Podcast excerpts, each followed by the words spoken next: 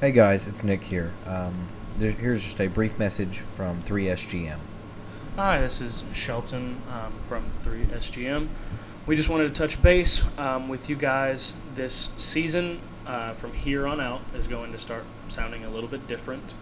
Um, we've collectively, as a group, decided that we want this podcast to uh, be a uh, be a place where we can talk about our faith and some more serious topics. We're still going to cut up and have a good time, and we're definitely not going to lose that.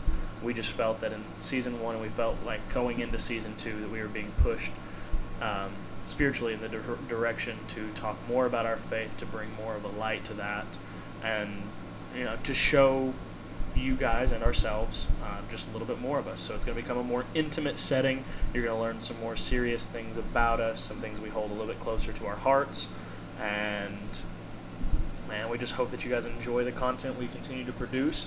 We hope that you continue to give us the love and support that we've already seen from this community, um, and we appreciate everybody who's stuck it out with us and who is going to experience this next part of 3SGM with us.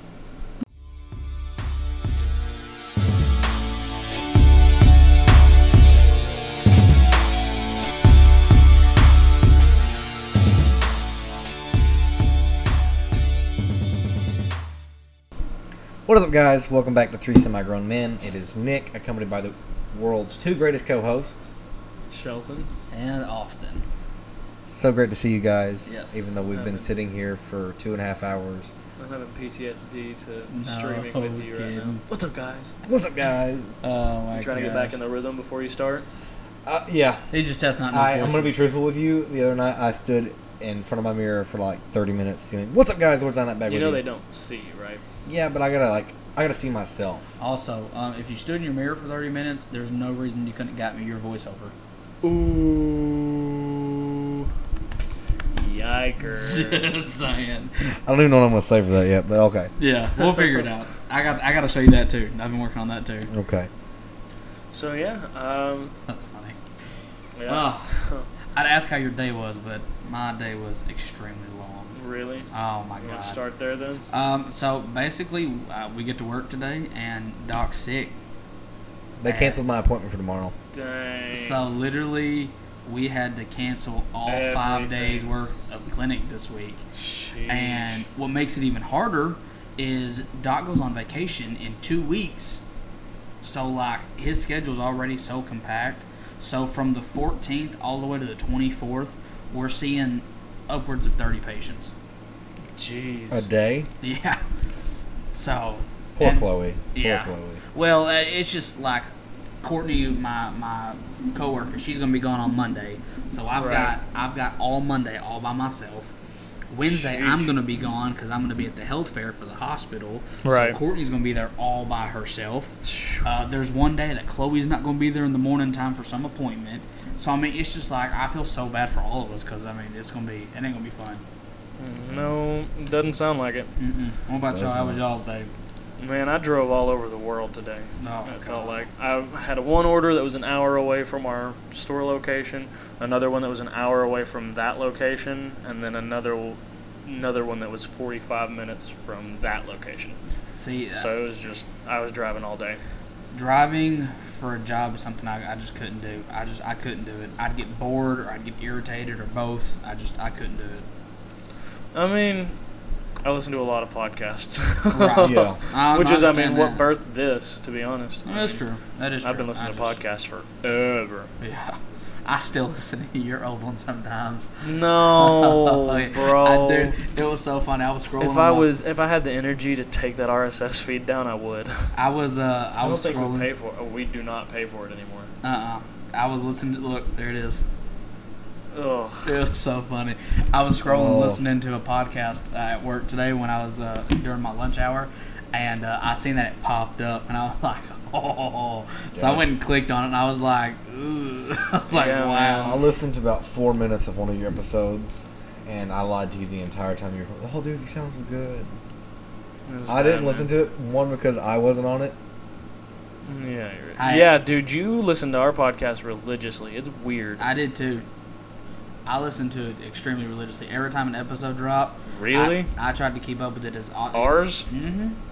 Wow. Yep, I did. Mom, so their episode dropped last this last Wednesday. Yes. It was really Go check it out. Kick it, don't quit it. Um, let me tell you, Uh, they have got, they've already like Holly's intro has already got like 40 views on. They're doing a good job. on uh, YouTube alone. My mom Mhm. listened to their first episode three times the first day it came out. Oh my god.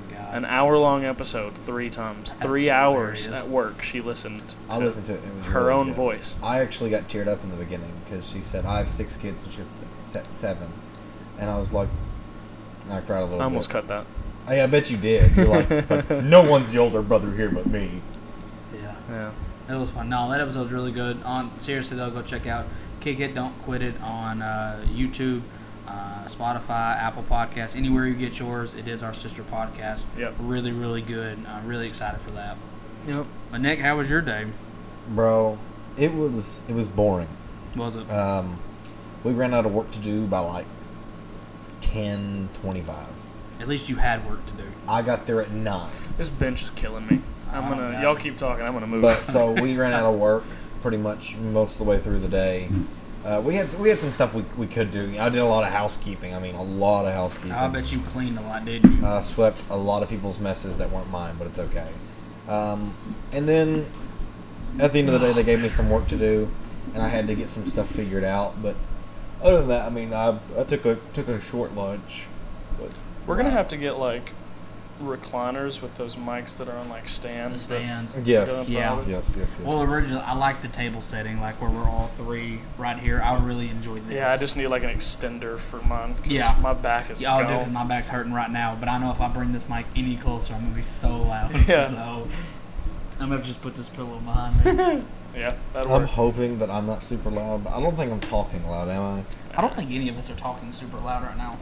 You- we're okay. Man, it's just we usually record at like ten thirty, in the morning, yeah. and it's n- almost nine o'clock at night. Well, I'm we also tired, are recording in a compact space nine times out of ten. Yeah, So yeah, everything sounds a lot With louder our in mascot. studio. yeah, that uh, AC is gonna get annoying, but if I turn it off, it'll be ninety degrees in here in three That minutes. is That is Completely correct. okay. I'm more than I, okay with I don't think on. we're gonna hear it. No, I We don't will. think so. We heard it in the finale. Really? Really? Clearly, y'all didn't listen to the finale. I I didn't. I did. I just didn't listen hard enough. I guess. Yeah, it's just white noise in the back. Ah, oh, that's you. fine. Yeah, I mean, at that's least it's not like episode. What was it? Seven, or it was like eight or five that you could hear my game in the background, the music. going. Oh, time. yeah. that was great. yeah, that was episode five. The game or not the game. Still not as bad as when you get Lilith over chewing on that freaking bone. Oh. I no, it's worse when she's chewing on her paw, and it's just oh, that nasty. like oh, wet yes. squelching. Gross, dude. Dude, I'm gonna have to put like. Um, Shout out to the Vegemite. word squelching. That got put in my uh, Vocabulary. vocabulary from season three of Stranger Things subtitles. Really? If you watch Stranger Things season three with the subtitles on, you'll see squelching at least twice in every episode. Hmm. No. Define uh, the word for me. Yeah. Can I get a definition? Use it in a Um, so think like a squeak, Okay. but wet, Ugh, Yeah, that's gross. I don't like that. like mac and cheese. Whenever you're stirring mac and cheese, I like the sound of mac and cheese. that's what I would. That's what I would say is a squelch. Mm, okay, that makes sense. I I understand mac that. cheese. I understand that. I want some now. Mac and cheese does sound good. Velveeta. Miss me with that mac and cheese, bro. Velveeta. Only kind of mac and cheese I like is baked mac and cheese, where like you pull away and you got the cheese with a little Oh. panko breadcrumbs on top. That sounds good. Oh, I've mama! been I've been trying to get Chloe to make it for me. But when she- I lived in New Jersey, this is one of my favorite memories of New Jersey, and really one of my only good memories of New Jersey. Uh, for Thanksgiving, the people I was living with um, made a pan, like like a big casserole pan of mac and cheese, and I ate on it for five days straight. Good lord. lunch and dinner. I didn't eat it for breakfast, but lunch and dinner, I would take it to work and I would heat it up. I would come home and I would heat it up. There were multiple nights where we were playing games that I was eating it. uh, when when you came down and my my old roommate cooked us dinner. She made something pretty okay. But I don't remember that. Well, we'll get into that story later. Yeah, we did other events that night that I remember more than No, No. no, we didn't do that. we didn't do that. Yeah, we did not. Alright. The third party. would- Eh, whatever. We're not gonna. We're not gonna get into Sorry, that. that was where my mind drifted when y'all said that. Sorry. No, No, I've actually. He's never- We'll get into that. we'll later. get into that later. We'll get into that later. Uh, so when are you wanting to jump into this? Yeah, man. How do Oh. we jump into this? All right, so I'm just gonna throw it out there for those of you that don't know me. Um, I am a recovering alcoholic.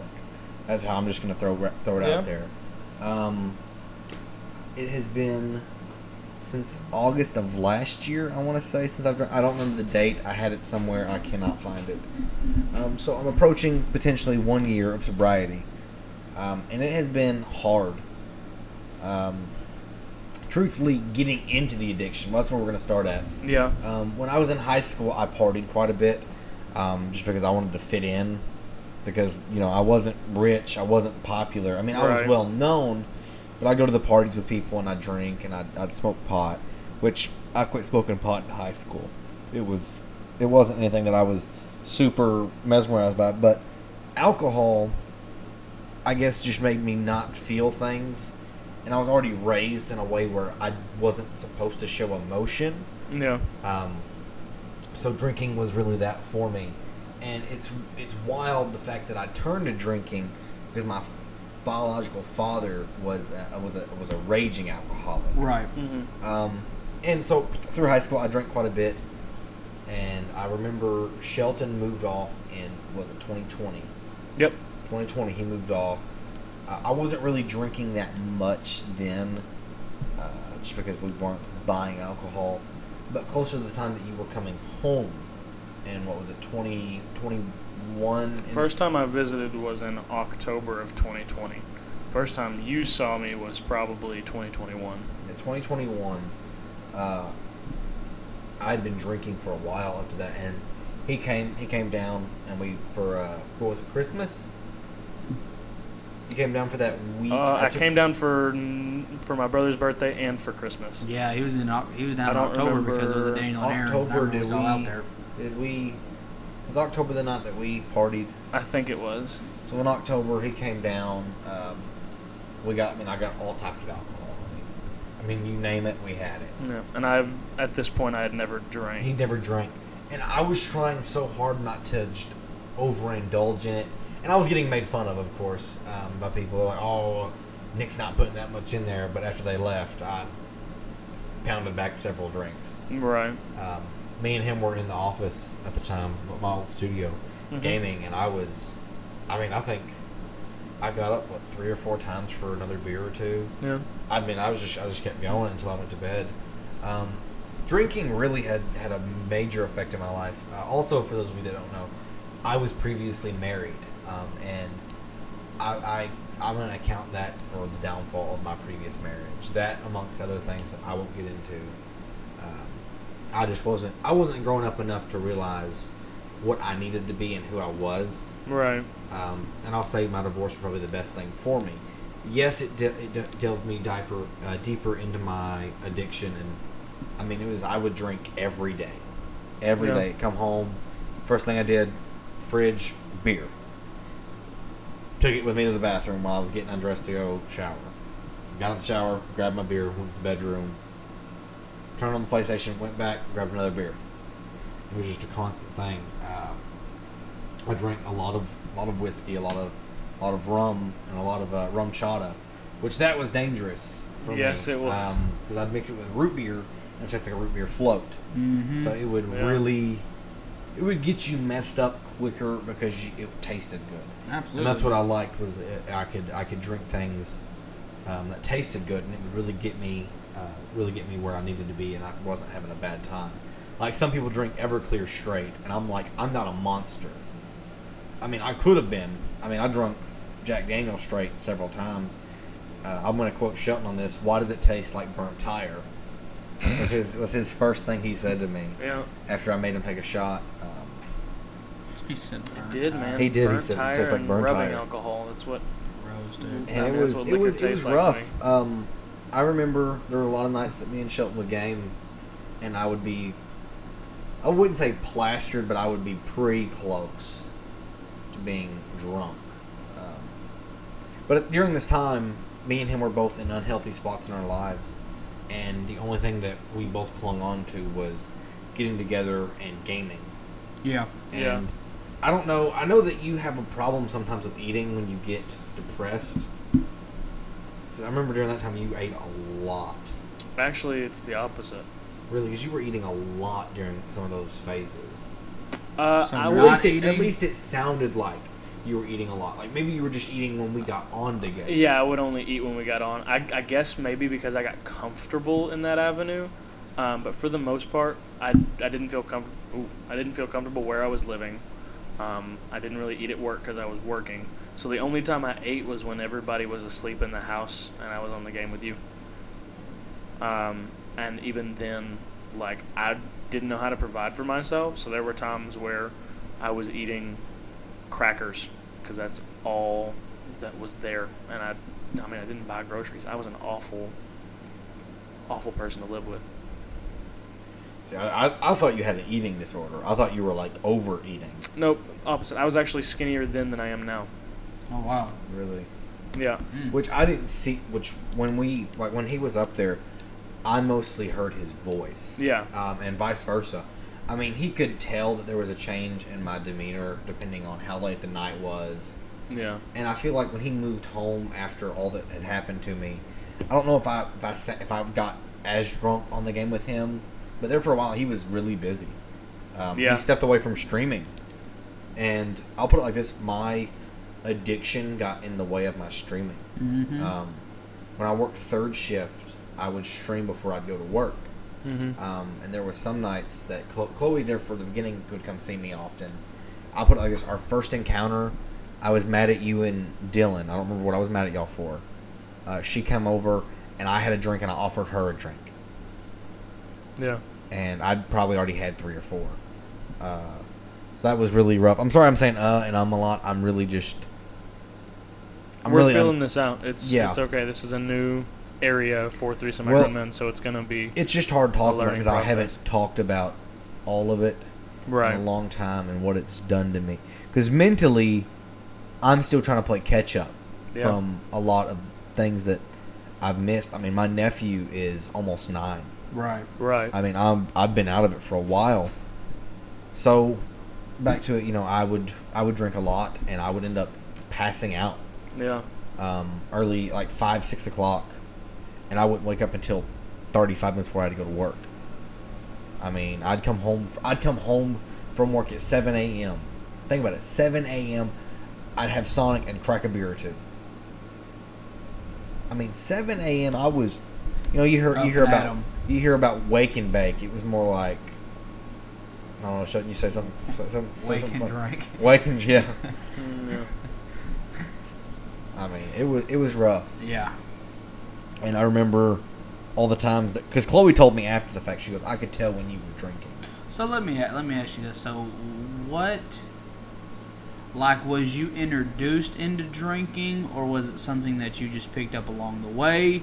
Is it something that you saw like so, like I know you said your dad was an alcoholic and that Yeah. kind of stuff. Like was it something that you just picked up one day and never stopped? Like how what would you say was the start of it? Cuz people don't just wake up one day and you can correct me if I'm wrong, but I don't believe people just wake up one day and they're an, They're an alcoholic. alcoholic. I don't No. I don't feel that way. So what was it that kind of like you picked it up and that's where that's where it took off? When I picked it up, you know, I, like I said, I drunk in high school. Yeah. That was just partying. I didn't didn't necessarily necessarily need it. Okay. Mm-hmm. It was like okay, I was a social drinker. Let me put Yeah. it like that. Um, and then it came to the point where when I would drink, I wouldn't feel my sorrow, my shame, and my anger. So then it became a crutch. Yes, yes, it very much did.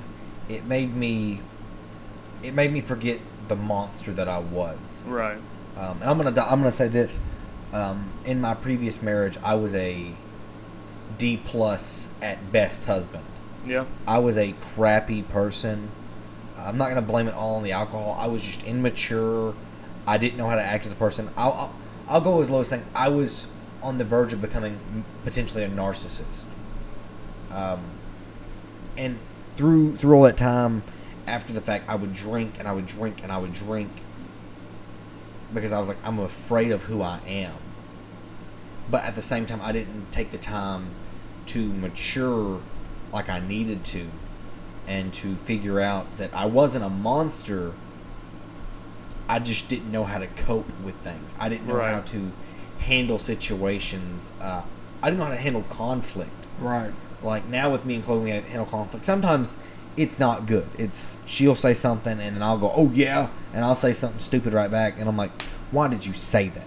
You didn't mean it. You were just trying to hurt her because she hurts you." And sometimes she'll say something. I go, "Hey, not having it," because I'm not. She'll do the same thing to me. There's days she goes, "I'm not doing this with you right now." I'm like, "Okay, whatever," and I'll think I'm like, "I was really a jerk." And so drinking made me think, okay, I'm not a jerk. I mean, I'd say awful things. There, our our, our friend Dylan, um, I got drunk one night and I said some pretty awful stuff to him. And I mean, we were in a fight, and that's no again, that's no excuse, but that's what drinking did to me. It made me think that I could do whatever I wanted. At Right. the same time, make me not feel how I was feeling. Um, Shelton saw me break completely as a person. Before that, how many times did you see me cry in my life? Can you say? Once. Once. Once in, in, in our 18 years, at that time 17 years of friendship, Yeah. he had seen me cry one time. At that point in time, I could count on both hands, maybe even one foot, the amount of times I'd seen him cry. Um, but it was really rough, and I, I, I latched to the alcohol as a way to go, okay, you're okay, you're not broken, you're not a mess, you're not lost, you're not clueless in life. And as time went on, you know, he kept, he was there. He didn't have to be there. Right. He chose to stay because he knew I needed something. Yeah. and he was he was getting his footing back in the world. He's he's always said this. He never thought he'd make it this far. I never thought I'd make it this far. And he I, maybe he held on so that I would hold on. There were nights when I would drink, he would get a text message from me, and there's nights I don't even remember messaging him. And he was talking me off doing something. Yeah. Or there were nights that he would get a text from me and he was asleep, and he'd respond in the morning. And the first thought, what was the first thought that ran through your head? Is he still here? And it messes with me to this day. I mean, it really hits the fact that I put my best friend through that. But he stuck it out because he knew that he was the only thing I had. He was the only constant in my life. And as time went on, I started going to church. You know, he he goes, "Hey, come come on to church." I was like, "These are crazy people you are going to church with." They are. Yeah, they are. I said, "What is wrong with you?" Yeah. And so I went one Sunday, and that actually was it. I think two or three Sundays after that, I met. I got reintroduced with Chloe, Yeah. um, and that was that was life changing for me. Uh, she she has had her own issues, and you know at some point maybe she can come on and talk about where she's come from and where we've both come from as a whole. But I, I was still drinking. I was going to church. I came to church several times hungover. I mean, just because I was like, well, you know, I'm going to go to church, yada yada yada. No, and that's where they're supposed to be. yeah, Um, too often, uh, uh, too often, the people in the church are like, "Uh, we, we, we love to say that you can come as as you are, yeah, but too many times we run them off uh, when they come as they are, and that's something that I really appreciate about our church is you can come as you are. They don't care if you're hungover. They don't care if you're drunk. You could show up high off of whatever substance you're on. Um, we're still gonna love you. There was a, um, there's been multiple, you know, testimonies and testaments of that. I'm not gonna speak on them because I don't want to speak for those people. Um, but even me, I mean, just being in my, in my muck, in my depression, in my borderline narcissism, um, which we'll get into all of that on a later episode. They've loved me through it. I've, I've witnessed them lo- uh, love you through it. Um, so they really, they really set the bar high, in my opinion, for what a church is supposed to look like as far as being a hospital. Our church does a really good job of that. they really do. So, So towards the end of my drink, I started slowing down. uh huh. Um, but I would still have rough days. I'd come home from work.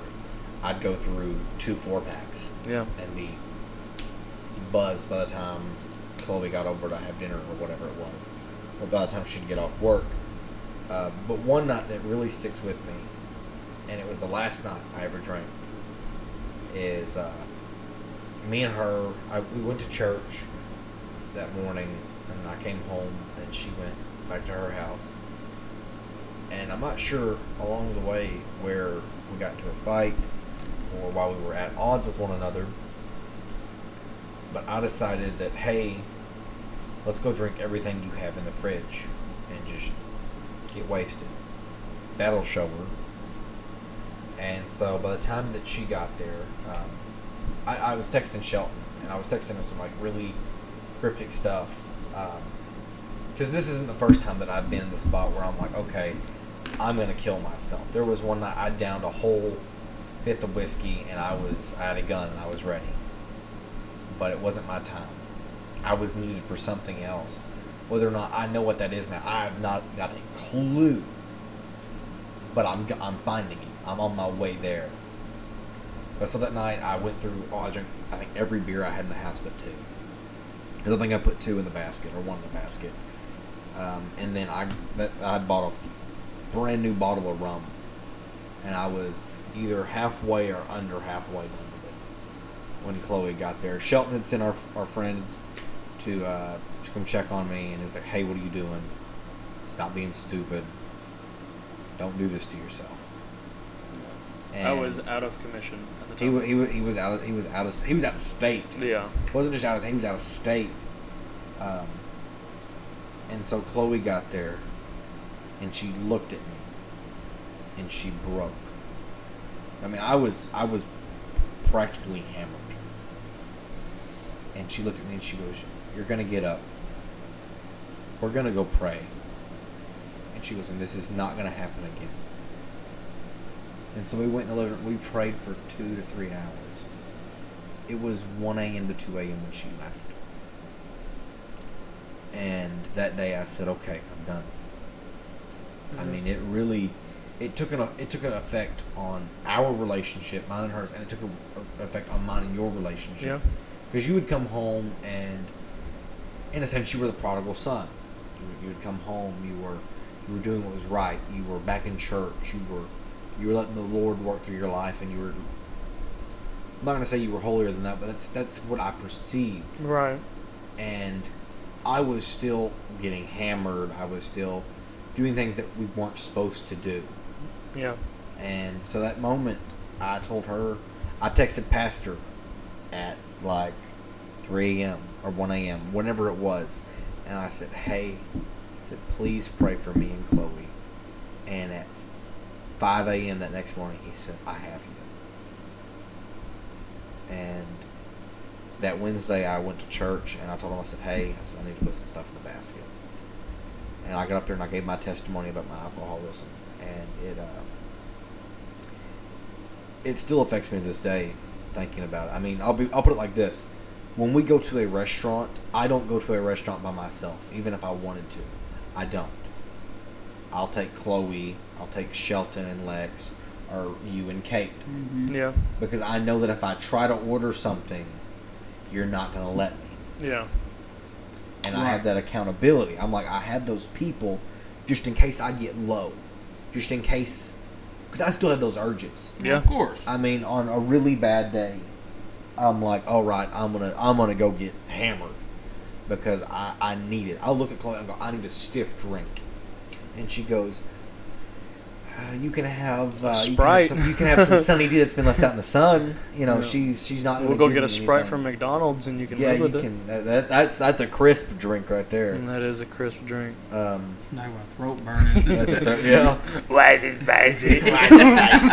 You know, get a get a McDonald's Coke and some fries. oh my gosh, Mm. dude. Oh, I love it, but it hurts. Yeah. But I mean, it, Hurts it, tomorrow, it went too. through. It went through a whole, whole thing. I mean, there were there were people that are like, "Hey, brother Nick, I had this issue," and they've talked to me about it, and I'm like, I was there, and I want to help them, and I want to help the youth because I'm like, think about it. If there had been one guiding light in my life at that time, you know, and I get it, you know, your parents go, don't drink, don't do drugs. you're just like, oh, you're not cool, mom or dad. I mean, for real, No, for real. Like any anything. there's nothing wrong. when you with think that. about it. When when when we're presented with premarital sex, we're presented with alcohol, drugs, just anything that we're not supposed to do in the Bible. Our parents are like, don't do it, and we're like, oh, you're just not cool.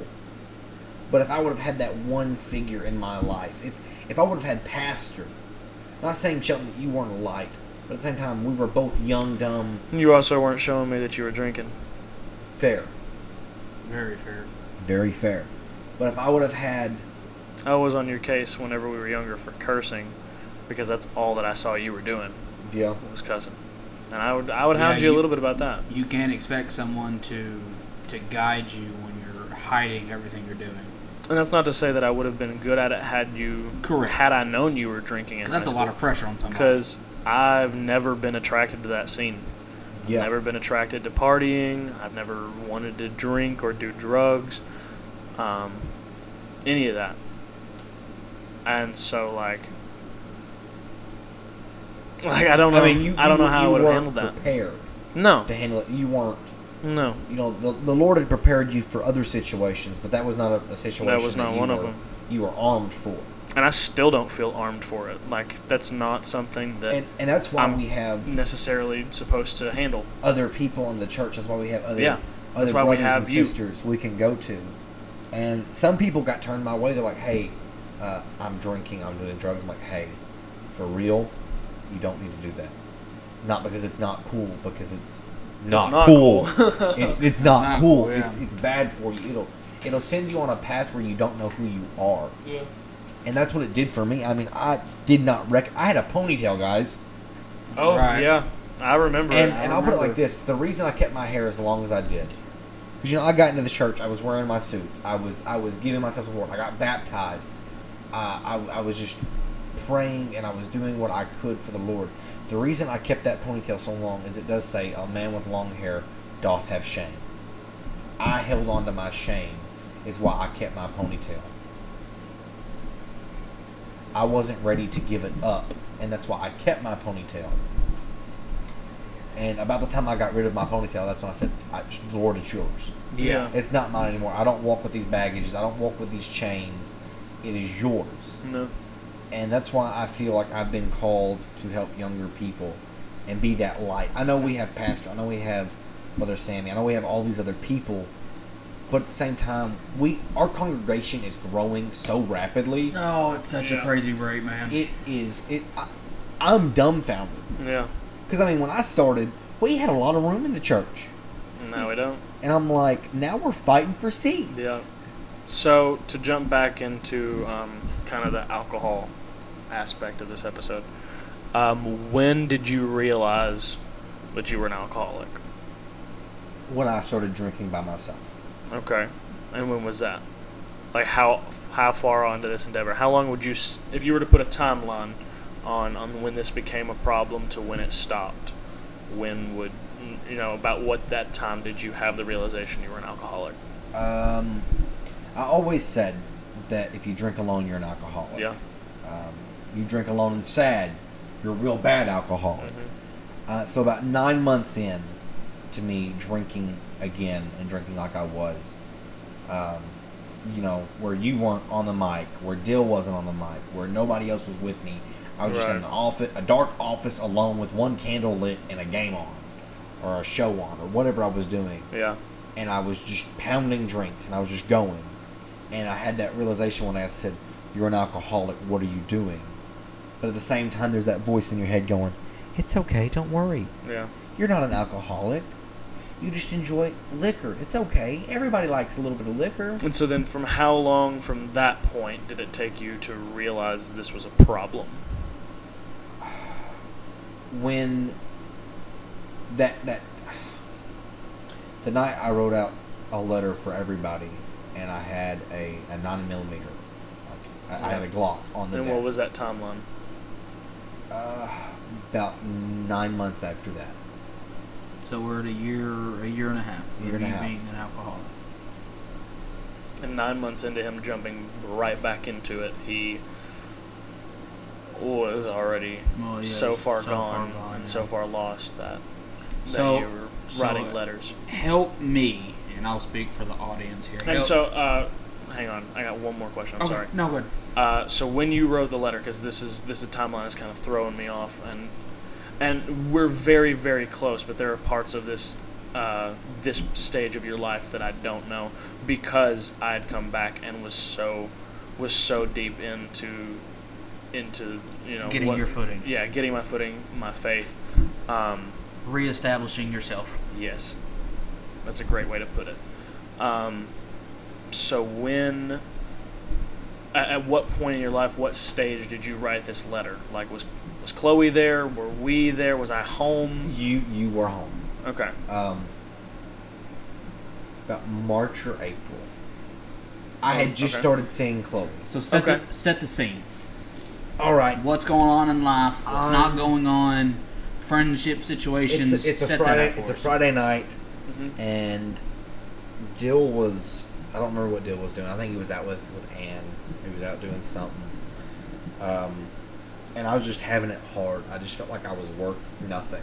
Yeah. You know, I just went through a loss of a five year relationship. wasn't the best relationship, but it, but it was there. It's it- familiar. It, it, had, it had been what I'd held on to for five years. Well, and it was yours. You felt like you lost something that was personal. Yeah. That was And- yours, absolutely.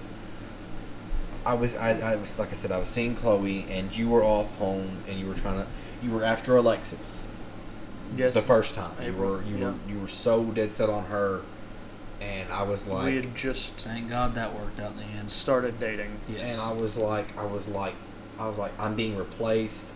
I thought you were replacing me. Truthfully, truthfully, I was What? like, Austin is taking my place in his life.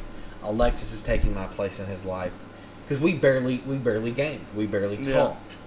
It was twice a week basis at this Yeah. point. Um, my biological father had told me that uh, he and and I quote he said, "Well, son, you're almost 21. There's nothing else in this life I can teach you." He goes, "This is the last time you'll ever hear from me." Yeah. My biological mother didn't really speak to me unless she wanted something or needed something. I had no one, is what I felt. And I was just, I mean, I was drowning myself, drowning myself in alcohol. And, and I'll put, like, my biological mother didn't know I was drinking that much. She was the one that would go out and I'd give her the money and she'd buy me my alcohol, whatever. There's nothing we can do about that now. I'm almost 22. Right. Um, and so I was just, I was in that spot where I was like, I don't know what I want to do with life. Um, there were other people harassing me. Work was just, I was being berated and just talked down to and belittled. And I felt like I was nothing. And so I wrote out the letters. I mean, I wrote out one to my baby niece that's not even two. Like at the time, I think she had just been born Yeah. she had been alive for a few months and it was it was it's one of those things I never wanted to talk to you about or tell you about because I know that you'd be like why why why, would, why didn't you tell me why, why didn't you let me know what was going on I would have been there but at the same time I was like you know we, we, we were at Dill's one day and I was referred to or you were referred to as the good influence and that hit me hard too I was like am I really the bad influence in his life? Am I really the, the one dragging everybody down? Right. And so I, I mean, I wrote out letters to everyone. You had one, and I was like, okay, it's time. I said, I'm done. And when I when I picked up the gun, I was shaky, and I was like, okay. I mean, I'm I'm, I'm boozed up. This is what I want to do. And at that moment, I heard a voice, and it, I've always been told that the, the voice of God, until you know God, sounds like your man of God. And at that point, it was your voice. And it was like, what about your brothers? Because you and Dylan were my brothers. I mean, Yeah. we talk about getting brotherhood tattoos. We talk about getting a lot of stuff together. We talk about lives together. I mean, really, God. we. Those And brotherhood I- tattoos. And I was like, I was like, I said, they don't need me. I said, they're better off. And I said, what about the people that you've touched? And that made me think. I know so many people. yeah. I've talked to. So, I talk to anybody that has an ear that wants to talk. And I sat there and I had a breakdown.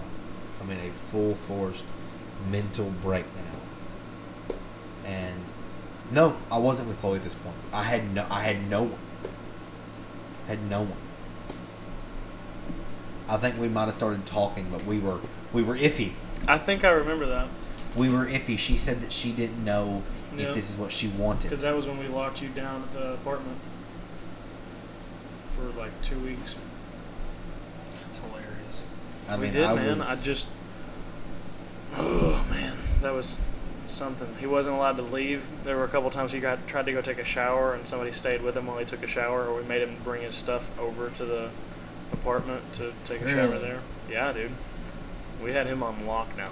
I mean, I don't blame you. It's just crazy to think about the circumstances. But yeah, so That it was led it, up wa- to it was it was rough. Uh, but back to the question that you had, Austin. Um, just I was just gonna ask for for people that don't understand. Coming, and this is coming from me, like my uncle drank, but explain or more or less define alcoholism for us.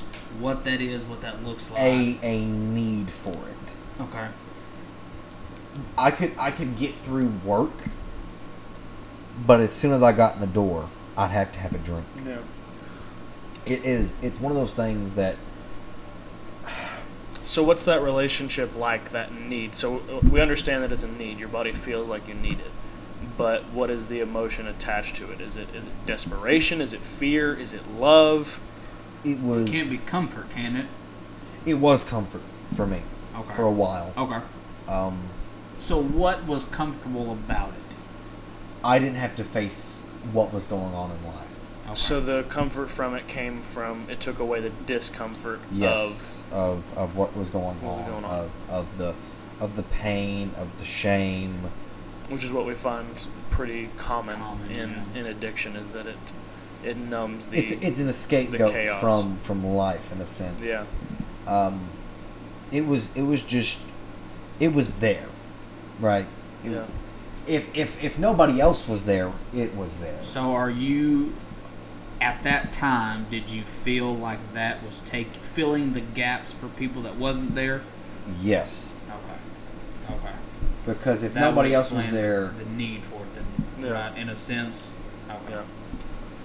I think that also, and correct me if I'm wrong, um, especially in 2020, going in like the end of 2020, going all throughout 2021, um, the crutch and the addiction was in alcoholism, but there was also very much an addiction and a crutch on on gaming yes, um, because that was for me and I, and I, I mean we were in similar situations.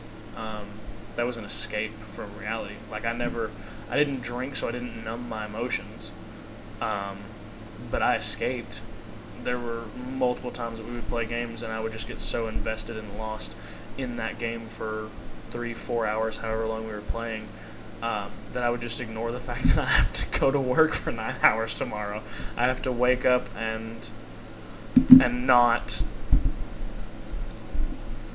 and not be comfortable where I was living. So, I mean, it was much easier to be much easier much more comfortable to be in Destiny or Payday or whatever game we were playing at the time. Not so much Red Dead. You kind of burned me out on it. Yeah. but So- there's there were it was not just alcoholism. Like we had multiple addictions, yeah, that was multiple crutches. Game, gaming was another crutch for me because I would come home and I would, I would, I would pass by my my partner. Most of the time, get in the fridge, go right into my office, close the door, be done with, be done with everything until dinner, eat dinner, go right back in. Yeah. So, how would you define your definition of alcoholism? How would you describe your journey with that? Like, would you describe it like I know you said that it was a comfortability, it was a what I would just for better lack of terms a gap filler. Um, would you would you describe your alcoholism as a reliability that you had? Like, if anything, if nothing else was reliable, you could always rely on the alcohol. Yes. Okay. So describe that to us. And Describe what that meant for you in that time. it meant the world in a sense. I knew that when I'd come home, because I'd been so used to coming home to somebody, whether or not it was they were happy, I was happy, we were happy. It was somebody. There was something there. Yes, when, afterwards I had Lilith. Lilith was a godsend during that time. Yeah. Um, but I could come home and I'd open the fridge and hey, guess what? There it is. There's my there's my rum. There's my RumChata. There's my beers. In the freezer, there's my whiskey. I mean, there's there's all my stuff for whatever I need it for. There's the stuff that I mix it with. There's everything there. It was there when I needed it. Yeah. It was there so I could have it. And it just it, it was to the point where when I gave it up, they took my cough medicine, dude. Yeah. Yeah. If I Wasn't if allowed I to have would mouthwash, none of it. if I would if I would have had vanilla extract in the house, they would have took it. Yeah. Not say, I'm, I'm not. I probably would have drank it, but I mean, Ugh.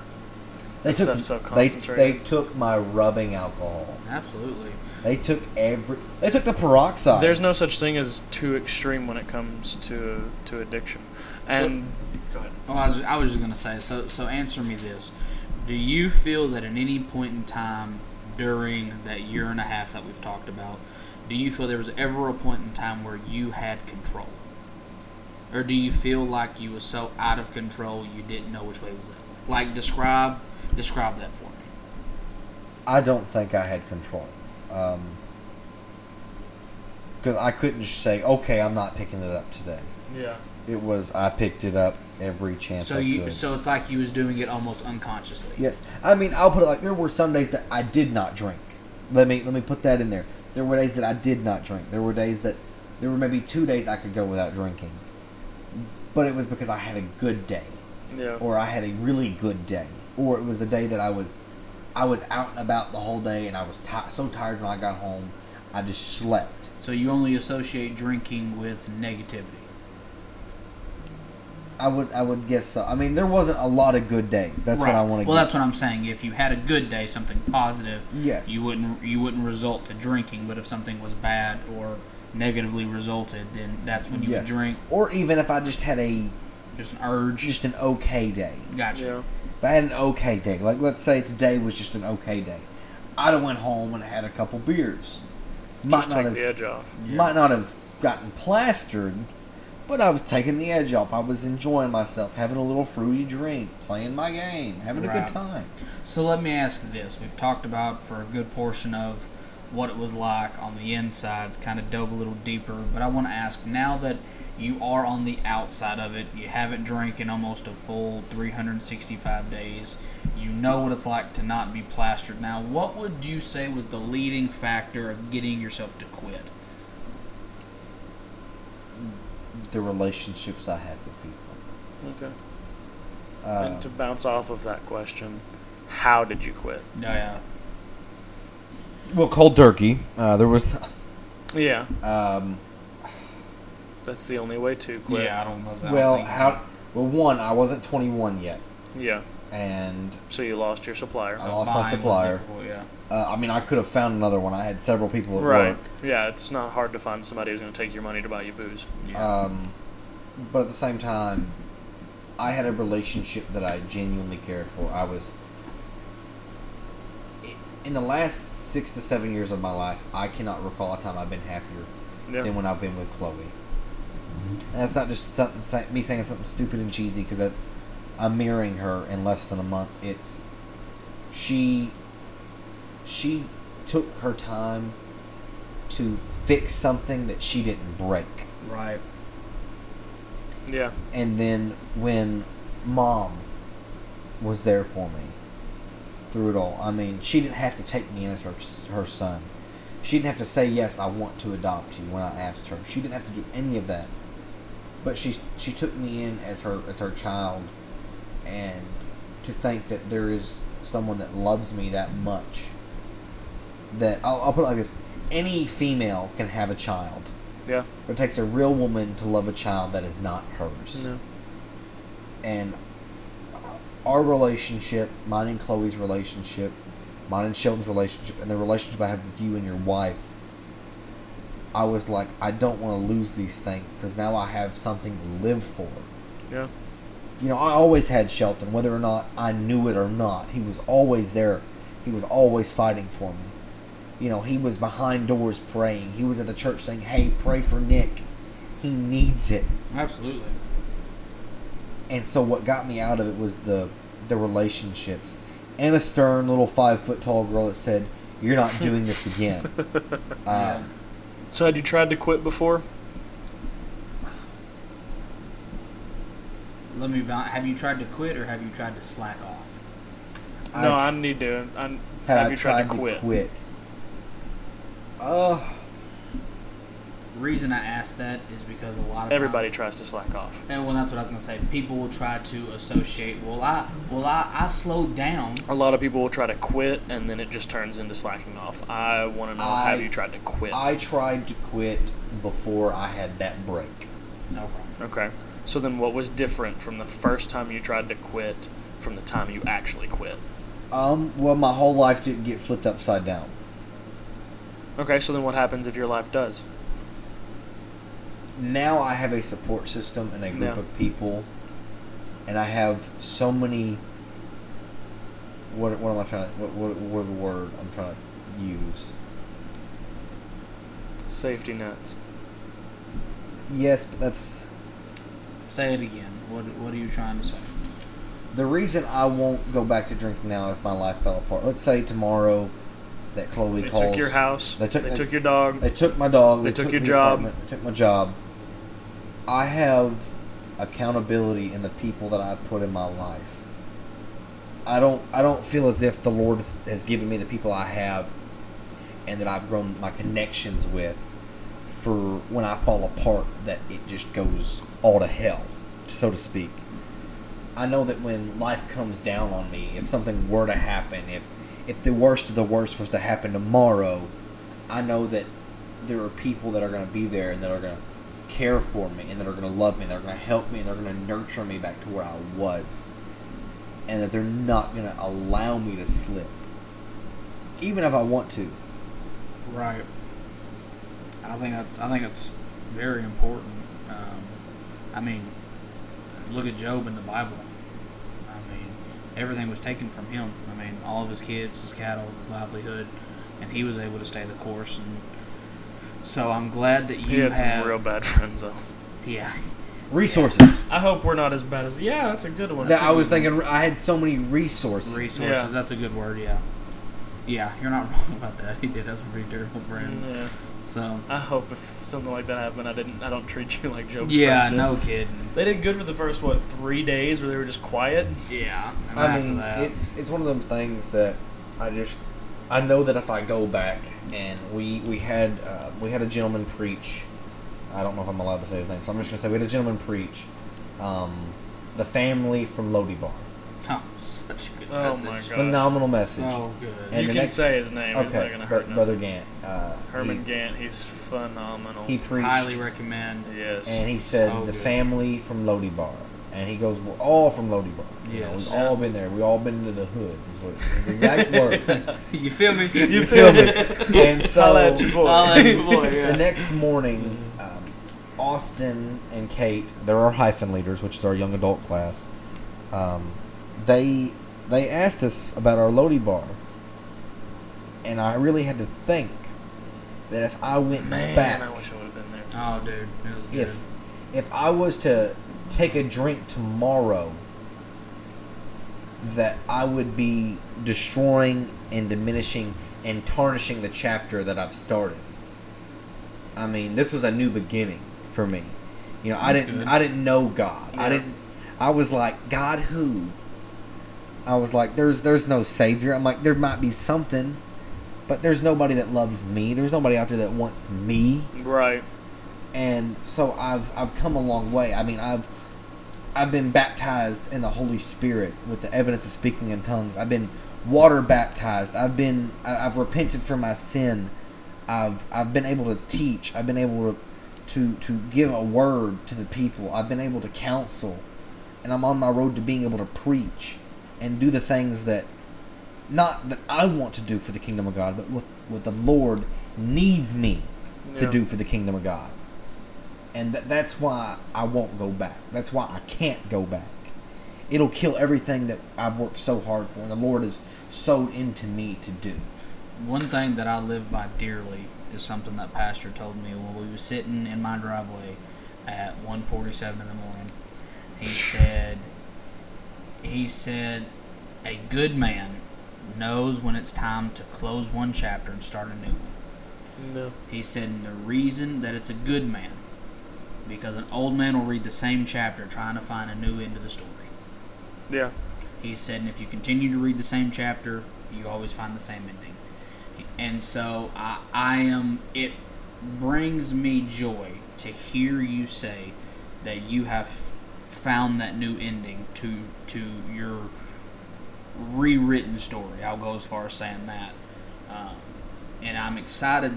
I'm excited for the fact that you have such a future that you don't want to lose that. Because too many times, and I said I say this often in hyphen, too many times what happens is we give ourselves a ceiling, and we feel we can never go above that because that's all we think we're worth. Yeah. And what we're what we have to understand is that in, in this time, especially in our age, like we're in I don't want to say crappy, but our age is awful because there's so many different moving parts. There's so many different aspects of life that's going left, right, here, there, everywhere that we don't know which way is up from down. And elevation is one of the most elevation is the biggest thing in our life, but it's also the thing that also kicks us in the teeth because we never see it coming. And right now with you, I feel you're in a real big stage of elevation in your life and your ministry because you've been able to get rid of that out of your life. And so at that from a spiritual leader standpoint, not only your friend or in your family, but like that makes me really excited to hear that from you. So, but I have a question. So we've talked about it, and again, now that you're out, how how difficult is it staying sober? Yeah. I didn't expect. I knew this question was coming, but I didn't. Uh,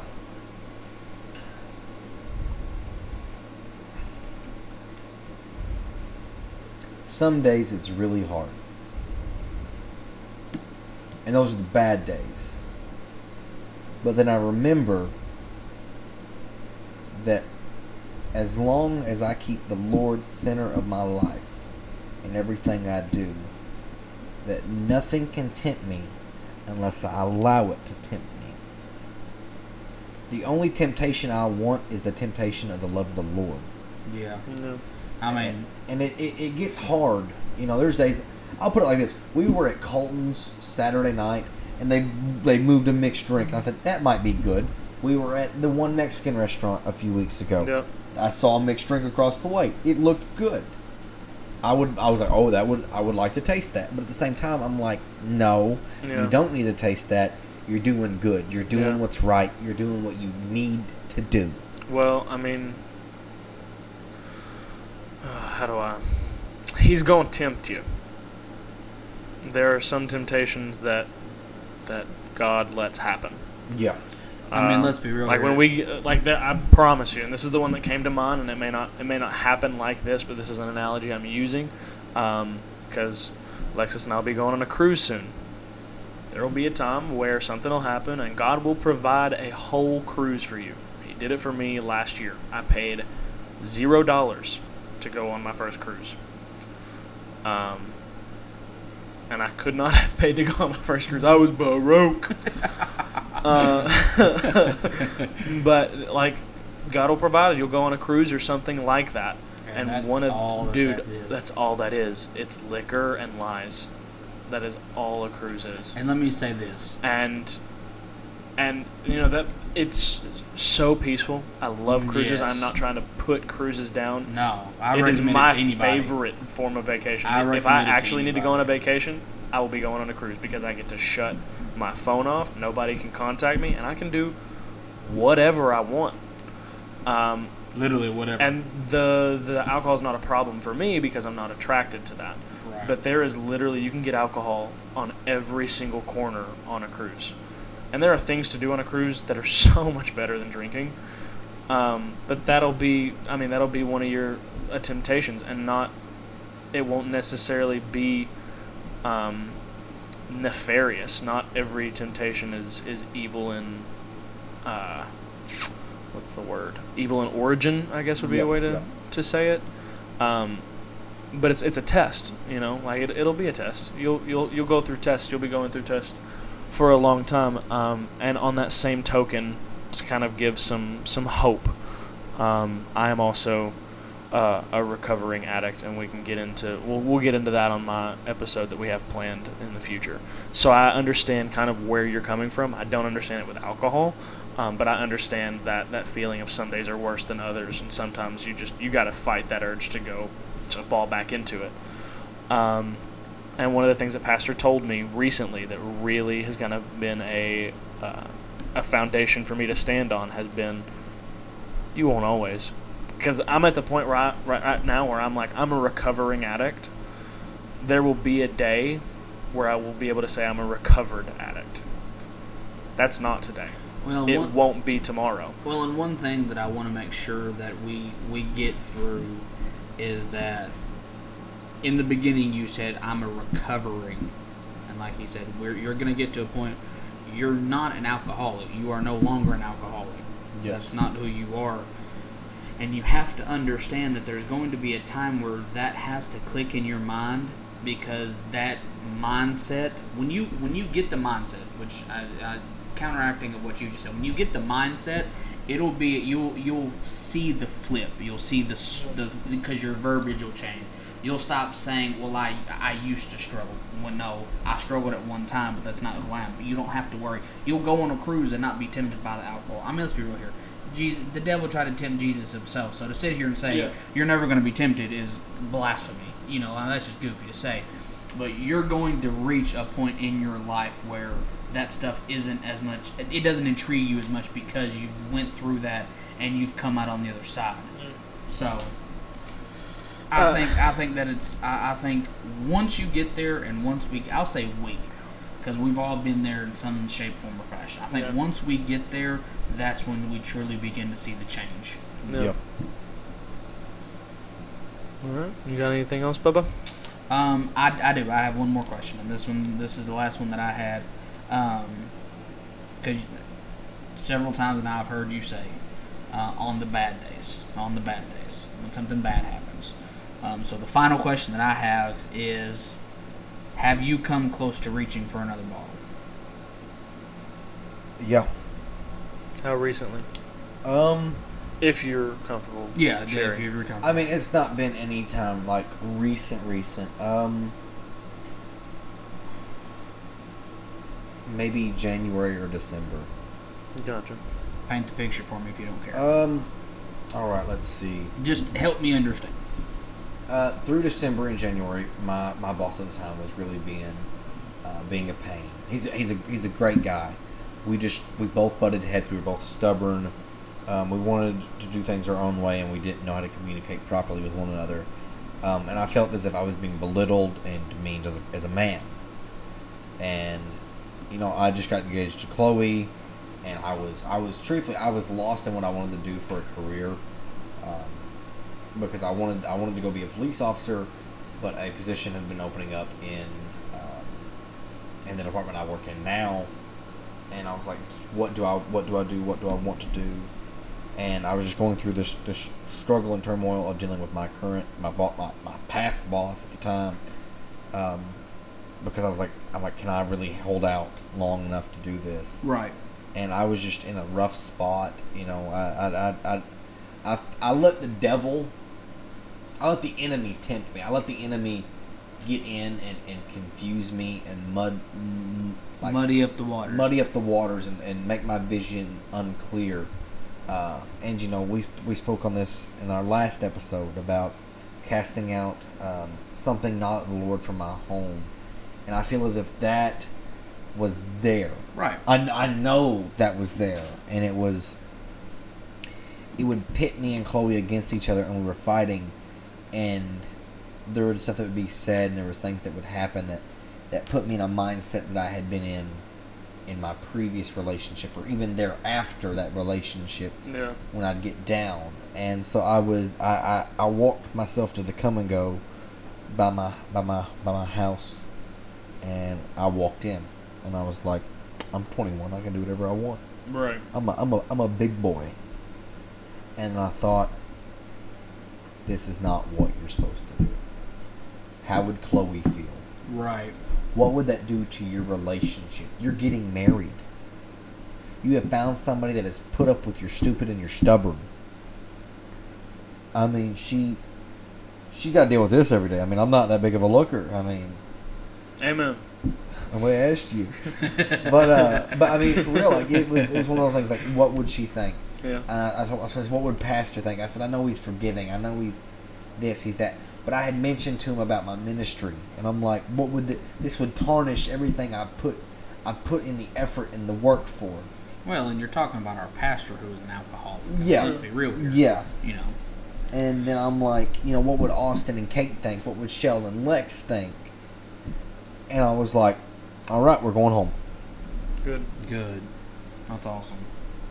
I'm glad I could intimidate you enough that you went home. Well, I was more or less. It's I'm not I'll- mad. I'm just disappointed. I'll put it like this. that's this. the conversation you didn't want to have, It's- and it's a good thing because that conversation freaking sucks. Well, I'll, I'll put it like this: I'd rather that if we have a problem or there's something that we don't like for one another, we don't go to our wives about it and then gossip to them, and then they get a get a, Oh, a yeah, whole no. way of it. I'll put it like this: women hold grudges longer than men, and I forget more. about the grudge after I go to bed. I mean, Yeah. dude, I forget no, about the there was a there was a story that I told uh, that was told to me where it was like uh, women can hold a grudge on each other for literally the rest of their lives, thirty plus years. Absolutely. Men can call each other the most heinous things to each other's face, get a good night's rest, and dap each other up the next day. and I that was believe my that. that was my I could- biggest fear. I could call you the worst name in the book, and then wake up the next morning and cook for your kids. Yeah. I mean, for real though, that was my biggest fear is that you would tell your wife something and you would tell your your fiance something, and they would think less of me. Yeah. and we're Christians, but I'm going to put it like this: we're also humans. We're also of the flesh. Do I gossip sometimes? Yes. Do I mean to? No. Do I try to get out of that circle? Yes. At the same time, you feel some type of way about me, and in the moment, you say some stuff that you don't mean. Like, I can't believe this idiot. All this time and effort we've put into him. All, all of the hours we've spent counseling and working with him, and he's put himself back right where he was. And for what? And I she'd mean- take that and she'd sit on that and it'd ruin her. Same thing with you, Sheldon. And, and it's and I mean, same thing with Chloe. Absolutely. I Yeah. could say something. I told her, I said, I will not bring you into a fight with me and the guys. And she goes, Why? I said, Because you will hold on to it way longer than I will. Yeah. That is true. And that's why I'm That's like, why it says if there's a If if you have an issue with your brother, go to him. yeah. don't go to somebody else. And make sure you pluck out the take out the log from your eye before you pluck out the fleck in theirs. Yeah. Yeah. That's good, man. What a what a deep dive. Yep. What a deep dive. we Uh, got quite a few episodes coming up like this. So yeah. Um, Hope you guys enjoy enjoy This was- this. This is a this was tough. We'll start. Yeah. We'll start there. Um, this when when Shell said that he wanted it when we this was definitely was a, a team collective effort that we wanted to get intimate with you guys and we wanted to get serious and personal. We don't we don't want this to be something where you listen and you're like, oh my god, why would they ever say this? You know, but we want you guys to. to to know that there are different sides of us. We promote the good and the funny, but like Nick just said, we're all human, and there is some dark and there. This is the part of us that yeah. humans try to hide, but we want to shine.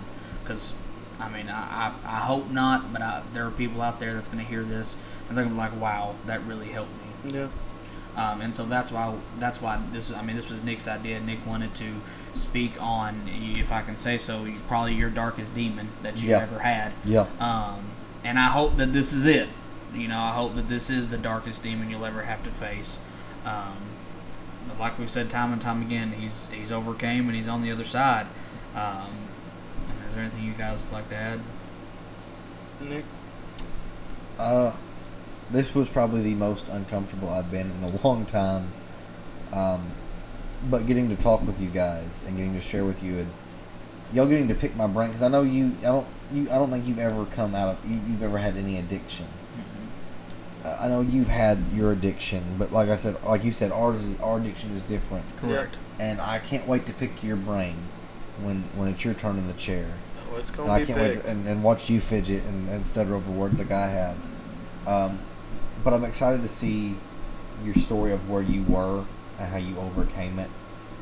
And today, I hope that this reaches somebody that needs it. I hope that you know you're right now. Somebody might be drinking while listening to this, but you decide that hey, today is the day that I'm going to be done with it. yeah.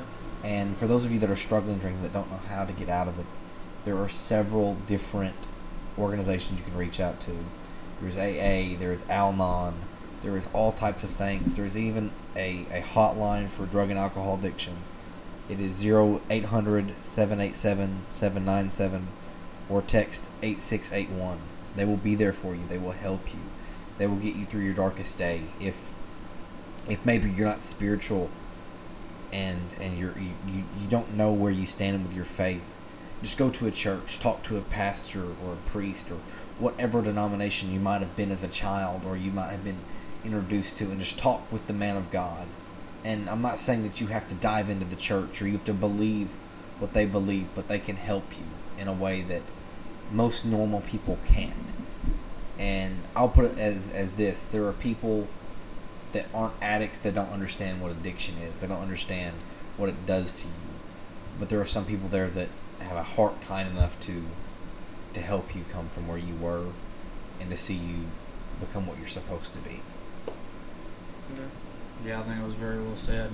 Um, well, guys, this was um, episode three. Um, we hope that you guys enjoyed. Again, I know this was a lot different than what you guys are used to, um, but we hope that you enjoyed um, a little bit of a different side of us. Um, this isn't the the funny, uh, energetic side of three semi-grown that you get, but this is this is real, and this is what we wanted to bring you guys from the very beginning. Um, and so I hope that you guys stick around with us. Um, there is still so much more um, that we got that we want to bring to you guys. There's going to be fun.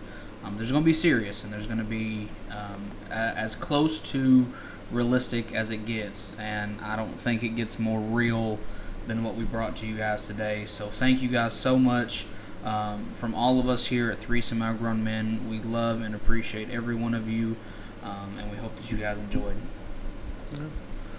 Uh, I mean, couldn't have said it better myself. Um, like Nick said, please, if you have an issue um, and you're needing help and you don't know where to go, reach out to one of those uh, hotlines uh, or groups. They are there to help you. They have trained professionals um, to, to help you and support you and get you the, the resources you need to be able to get your footing and find what what is up from down.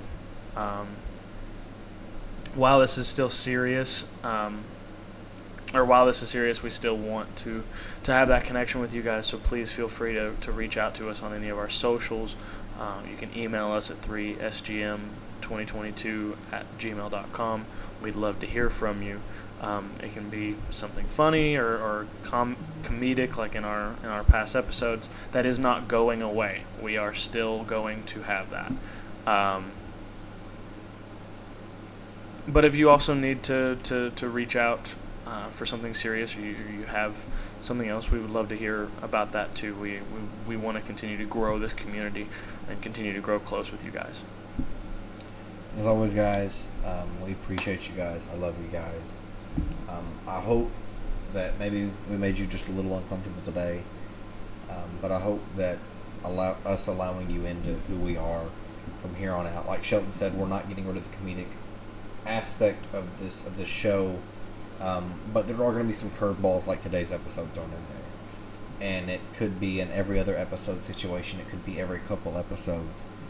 Um, but we do appreciate you guys, and I love you guys, and we will see you when we see you. Bye!